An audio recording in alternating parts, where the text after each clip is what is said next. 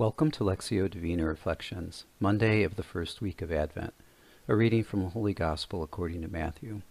When Jesus entered Capernaum, a centurion approached him and appealed to him, saying, Lord, my servant is lying at home paralyzed, suffering dreadfully.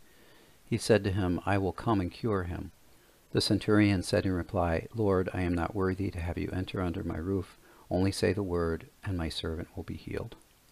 We hear these words of the Roman centurion at every Mass when we say, Lord, I am not worthy that you should enter under my roof, but only say the word, and my soul shall be healed. The centurion who understands the authority behind a command demonstrates great faith in Jesus and trusting him to heal his servant with his word alone. For I too am a man subject to authority, he says, with soldiers subject to me. Amazed at his faith, Jesus states that he has not found such faith in all of Israel emphasizing the inclusion of all in God's kingdom. The servant at home, paralyzed, suffers dreadfully. In response to our prayers, or the prayers of others, Christ comes under our roof to say the word and heal our souls. God, in the mystery of suffering, I often fail to see you or to find a way to see you.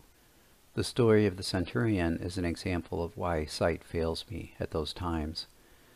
Is it that when I look inward at my own suffering, I fail to see the suffering of others. For the sake of his servant, the centurion sought out Jesus as he entered Capernaum, as if to suggest the centurion was keen for his arrival. To be certain, a handful of sufferings will come this day, taking my attention away from the needs of others close to me. Help me remember throughout the day that in praying that you free others from their suffering, you free me from the isolating paralysis of self-absorption. Heal me, Lord, from anything that would prevent me from seeing how badly others need you to come under their roof to save them.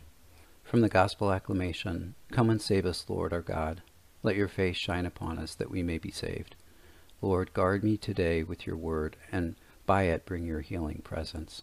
Glory be to the Father, and to the Son, and to the Holy Spirit, as was in the beginning, is now, and ever shall be, world without end. Amen.